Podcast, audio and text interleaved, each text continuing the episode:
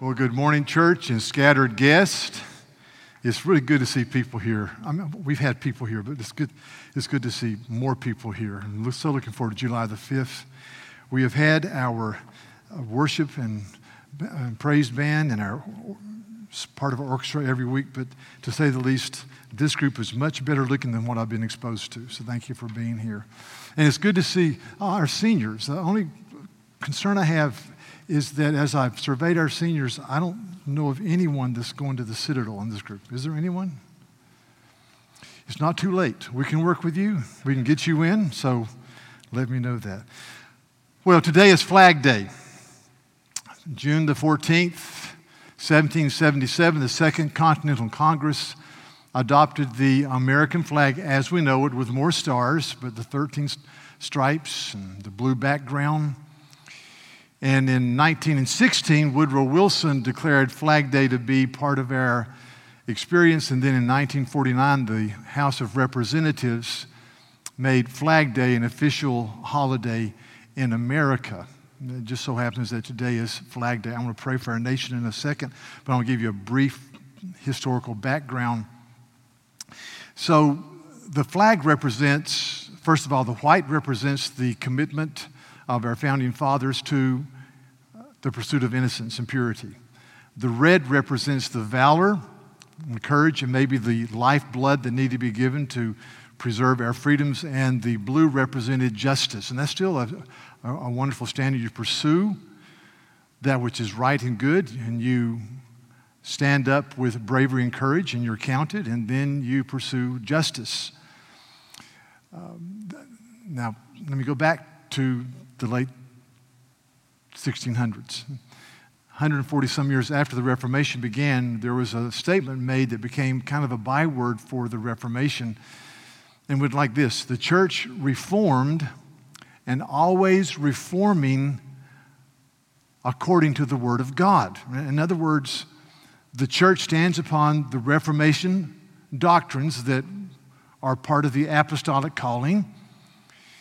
And as we stand there, we are continually reforming ourselves by the power of the Spirit under the authority of the Bible. So, as you, th- you think about that theologically, the reason that, that, that, that was the, the byword is that we are never done with sin. And because we're never done with sin, and because our hearts need the everyday moment of the Holy Spirit and the authority of Scripture, we need to be continually reforming under the Scripture. One of the leading reformers said that, that the Christian life is not total health, but it is the process of healing. It is not complete rest, it's the process of exercise. it, it is not uh, total rest, but it is refreshment. And then he said this he says, We are not what we shall be, but we are being people who press toward it. So we're never done with sin, but we're going forward. So, so every church, every family, every individual needs to be in Christ, reformed and continually reforming. That's called growth in grace. That's called putting sin to death, which is what I'm going to talk about this morning. Every institution needs to be continually reforming uh, under the general revelation of God. Every, every academic department, every school, everything. So, reformed and always reforming according to the Word of God. So, so I'm going to pray for our, our country in a time of crisis, in a time when we're aware that there are issues in our country, that there needs to be reform, but I am so thankful that I live in a land of liberty on this Flag Day. Stephen Ambrose, one of my favorite historians, he died a few years ago. He was born and raised in New Orleans and taught at Tulane and the University of New Orleans. Wrote many books on World War II. His best known book, though, is on Lewis and Clark called Undaunted Courage. But Stephen Ambrose had a little paragraph in a book about World War II that I read, and when I read it, I, I got teary eyed. And, and, and, and, he said this He said, as, as the war was coming to a close in Europe, that the people of Germany fled to the West to surrender to the forces called the Allied forces from Great Britain and chiefly the United States. Instead of waiting to be consumed by the Soviet Union.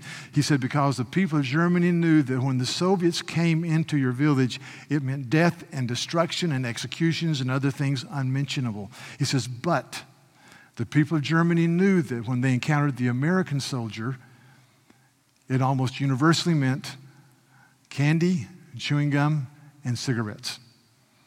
He said, so they ran to the United States. And I, I just thought that has been part of our legacy, and I want to be more and more of our legacy during these days. People of compassion and kindness and love. May we evidence that. So let's, let's pray. Lord, thank you for this day, and thank you for our country.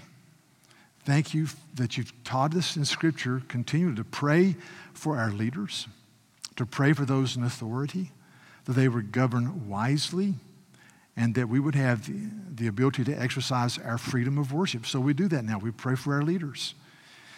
We pray that they would govern wisely. We pray, Lord, during this time of unrest, that your church would speak words of truth and justice and mercy and compassion. I pray that we would embrace and understand what the Bible says repeatedly about being a peacemaker. Thank you, Jesus, that you said, Blessed are the peacemakers, for they shall be called the children of God. And so we pray this day that you would preserve our nation in strength, that we would be men and women who say that every institution, Every family, every individual needs to be continually reforming. And as believers, we say continually reforming and being changed under the Word of God. So do that in our midst now by the power of the Holy Spirit in Jesus' name. Amen. Well, we're in Psalm 16, and this is a psalm that's called the Golden Psalm of, of the book of Psalms. And the psalmist tells us how to embrace and maintain happiness.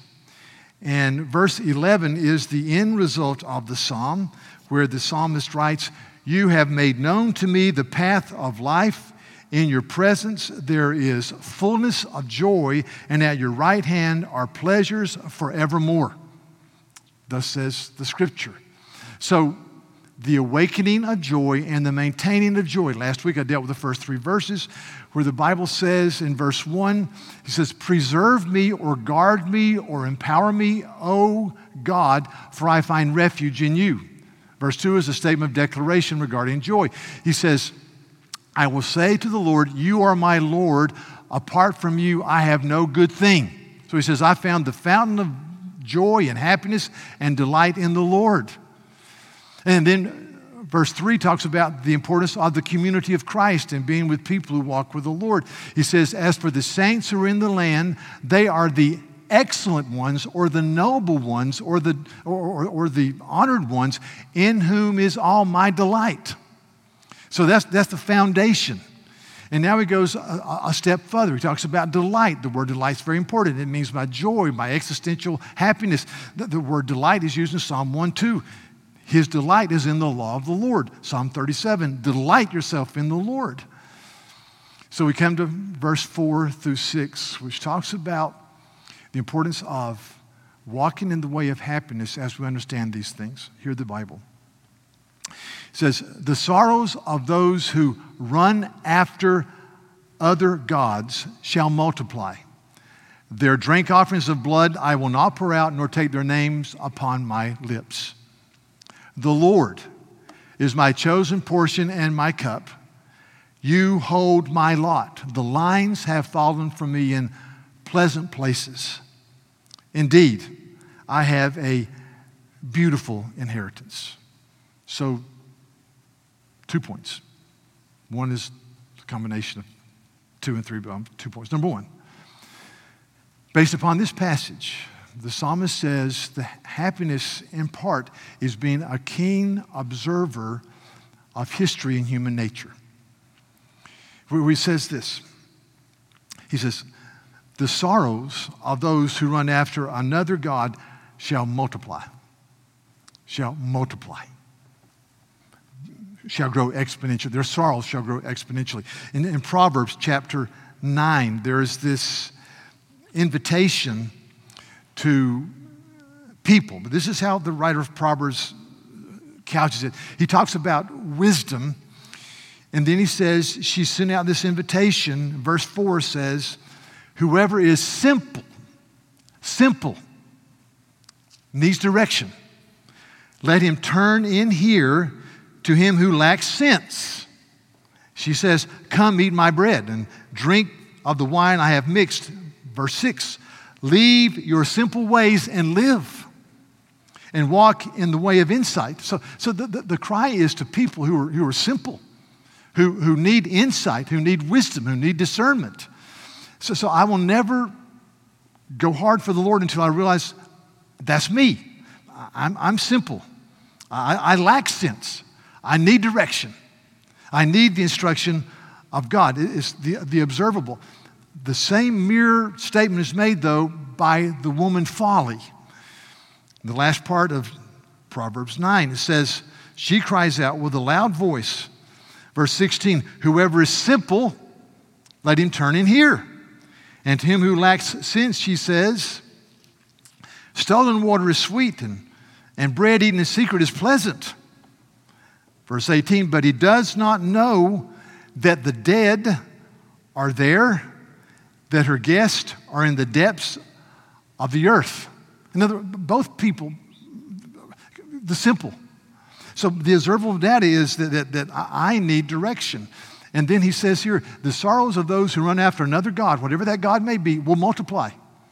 They'll, they'll, they'll multiply. And he says, I won't pour out their drink offerings or take their names upon my lips. Jesus says in John chapter 8, verse 31, if you abide in my words, then you're, you're my disciples indeed, and you shall know the truth, and the truth will set you free. Free. Truth. Romans 8, verse 13, makes this statement in this grand discussion. Verse 13 If you live according to the Spirit, or according to the flesh, you will die. But if by the Spirit you put to death the deeds of the body, you will live. Die, flourish. Death, prospering. So I read a book recently about the year 1920 and by David Pietrusza, and it's, it's a very good book. But in the book, he talks about different presidents who are impacting the culture in 1920. He talks about the Republican ticket and the Republican ticket in 1920 that won handily was led by a man named Warren G. Harding from Ohio. And the vice president was a relatively unknown man from Vermont who was then the governor of Massachusetts named Calvin Coolidge. And as, as you, you look at history and you read their lives, two people could not be more different. Warren G. Harding was a very handsome man with no character, zero. No clear thinking.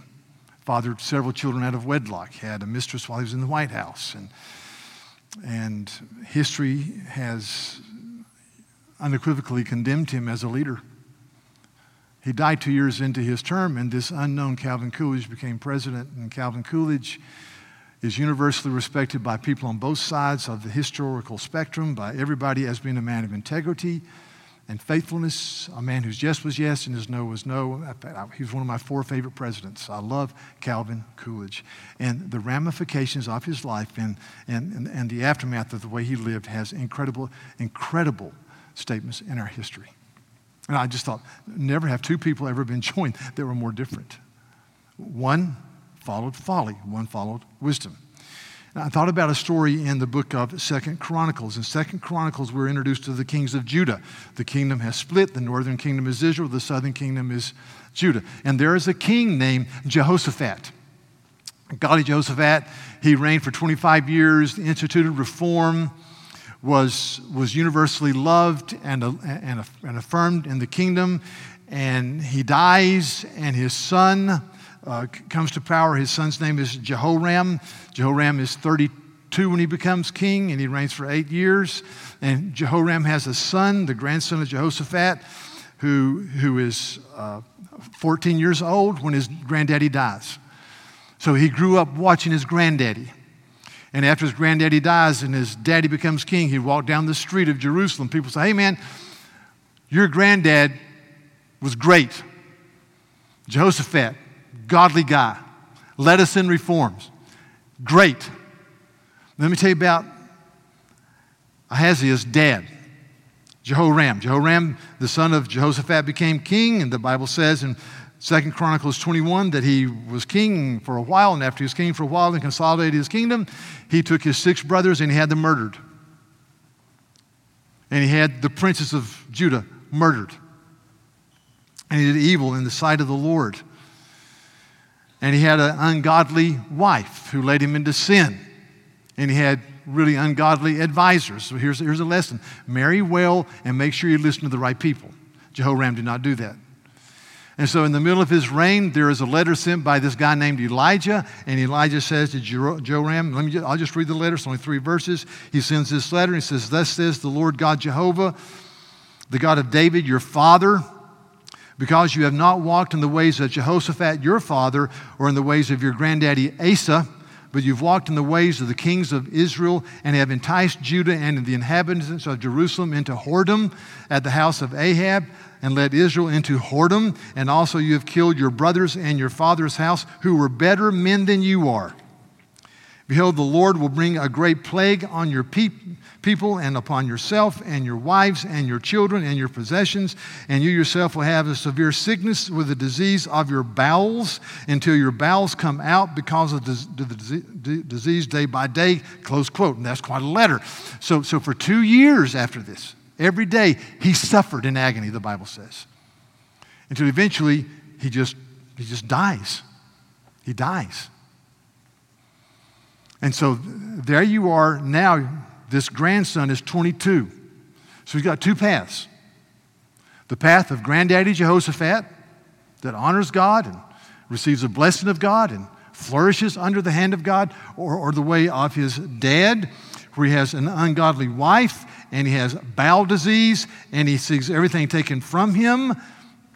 So you're, you're, you're now you're, you're, you're 22 and you're now the king. To me, it's a pretty easy decision. Guess what he chooses to do? Goes his dad's way. Unbelievable. Unbelievable. And yet, let me tell you, I've seen it happen time after time after time after time after time. We need to desperately pray that the Holy Spirit of God changes our hearts and our inclinations so that we will do and go the right way. That's why verse 1 Preserve us, O God, for in you I find my refuge. Here's a quote by John Calvin regarding the way we go, the way we should go. Calvin says this He says, Life is an inexplicable labyrinth. Unless we are conducted into it by the Word of God, so that it is, so it is better to limp along this path than to dash with all speed outside of it. Calvin says life is a labyrinth, it's a maze, and it's better to limp along the path of Scripture than to dash with all speed outside of it. That's a word that we should hear. The sorrows of those who are after another God shall multiply. And then there's resolve. Point two is resolve. I will not take their name upon my lips. I won't pour out their offerings of blood. And then verses six through five through six, excuse me, are the way of allurement. The Lord God is my chosen portion and my cup. You hold my lot. And then verse six, listen. The lines have fallen from me in pleasant places. Indeed, I have a beautiful inheritance. What a great statement. So I'm going to combine those two and talk about how, how to deal with sin. And I'm going to give you an acrostic. I, I remember things by doing acrostics. I just want to do something different this morning. And the acrostic is Ohio.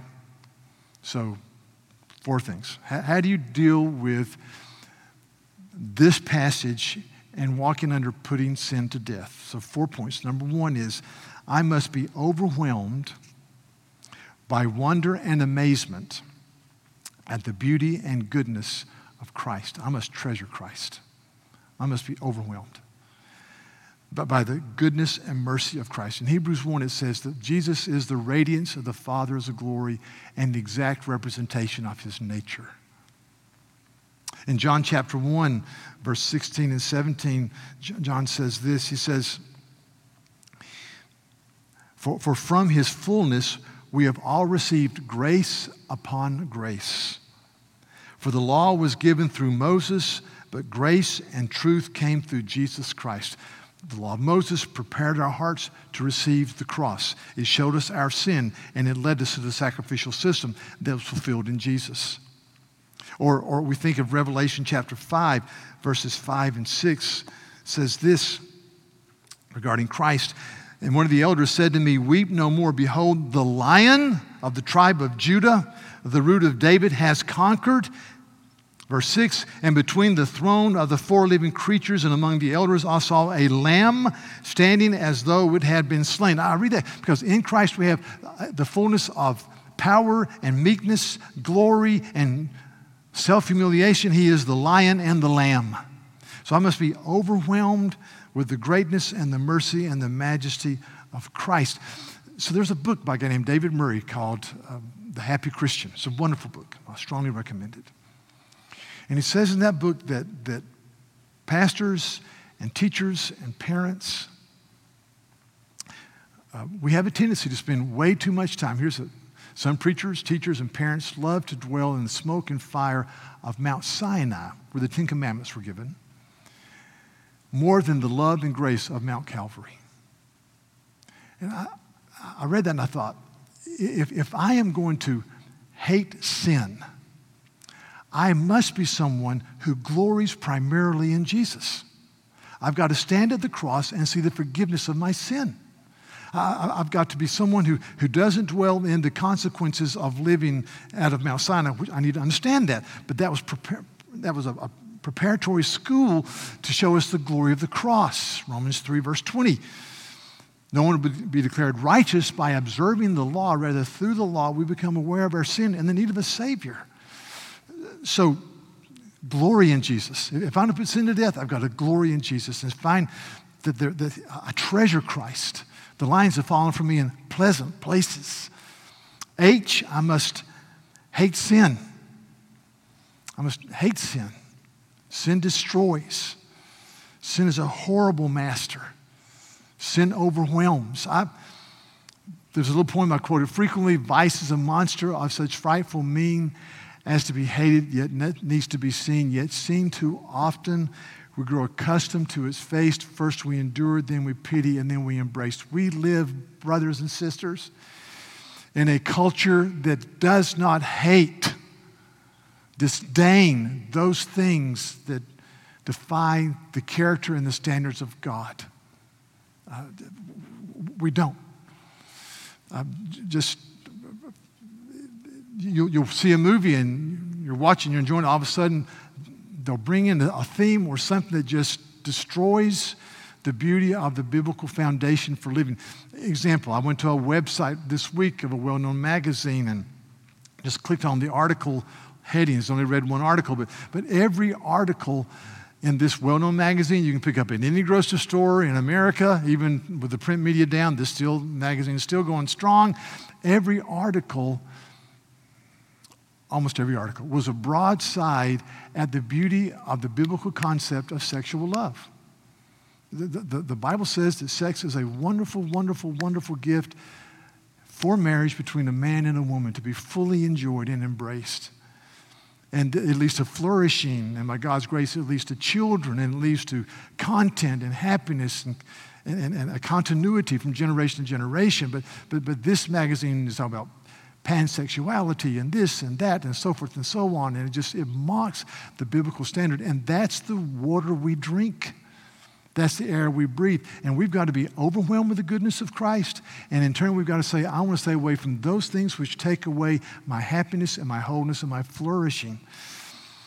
It's like we're standing at the, at the crossroads. Are we going to go the way of godly Jehoshaphat or his ungodly son? That, that, that's it. That's, that's an ongoing, ongoing decision. The man named William Gurnall died in 1674. He wrote a big book. It's a good book called The Christian in Complete Armor based on Ephesians 6. And William Gurnall says that, that uh, regarding hating sin, he said, I, I have friends who'll be in their house at night, maybe falling to sleep, and they'll hear a noise in the other room or a pot would fall from the wall, and they'll think maybe there's a demon in the house, and they get up and they run from the house in horror.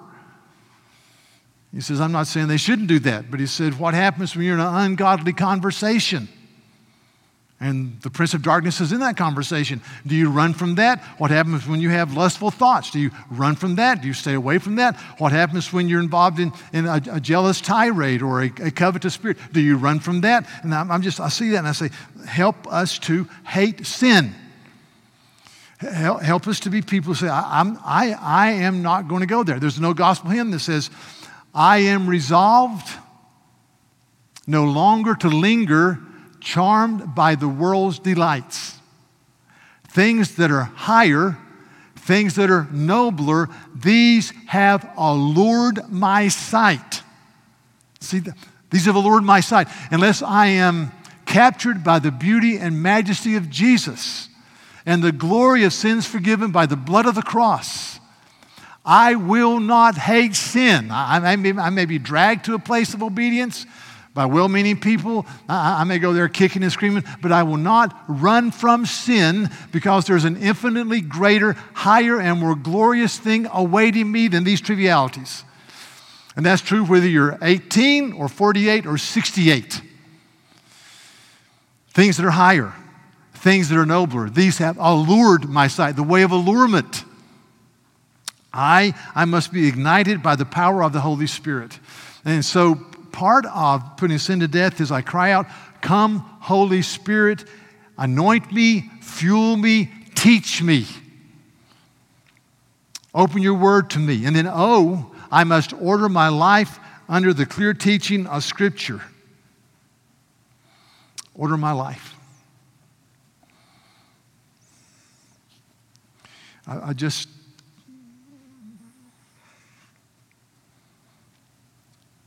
I, I want to see us flourish to give us a platform to preach Jesus. I want to see our homes filled with laughter and joy. I want to see our marriages growing. I want to see relationships strong. And if that's going to happen, we're going to be constantly reforming by the Word of God. Nobody's ever done with sin. But the good news is that we have a power that lets us walk with authority as we run to Jesus. We need to order our life under the scripture. I often think of how Jesus closed the Sermon on the Mount. It's an incredible illustration. He says in Matthew chapter 7, he says, Everyone who, who, who comes to me and hears my words and builds his life on those words is like a wise man who built his house on a rock. And the rain fell, and the floods came, and the winds blew, but the house stood strong because it was founded on the rock. See? But there's another group. Everyone who hears these words of mine and does not put them into practice will be like a foolish man who built his house on the sand. And the rain fell, and the floods came, and the winds blew and beat against the house, and it fell, and great was the fall of it.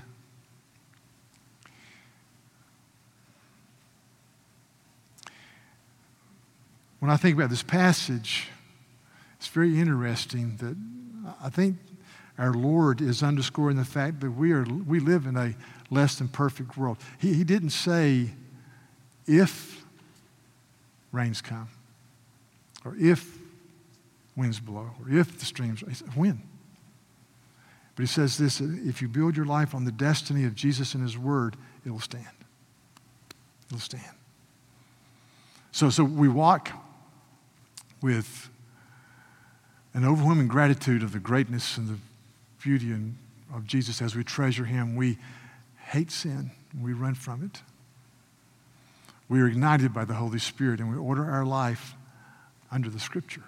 We take the word, we order our life and stand strong.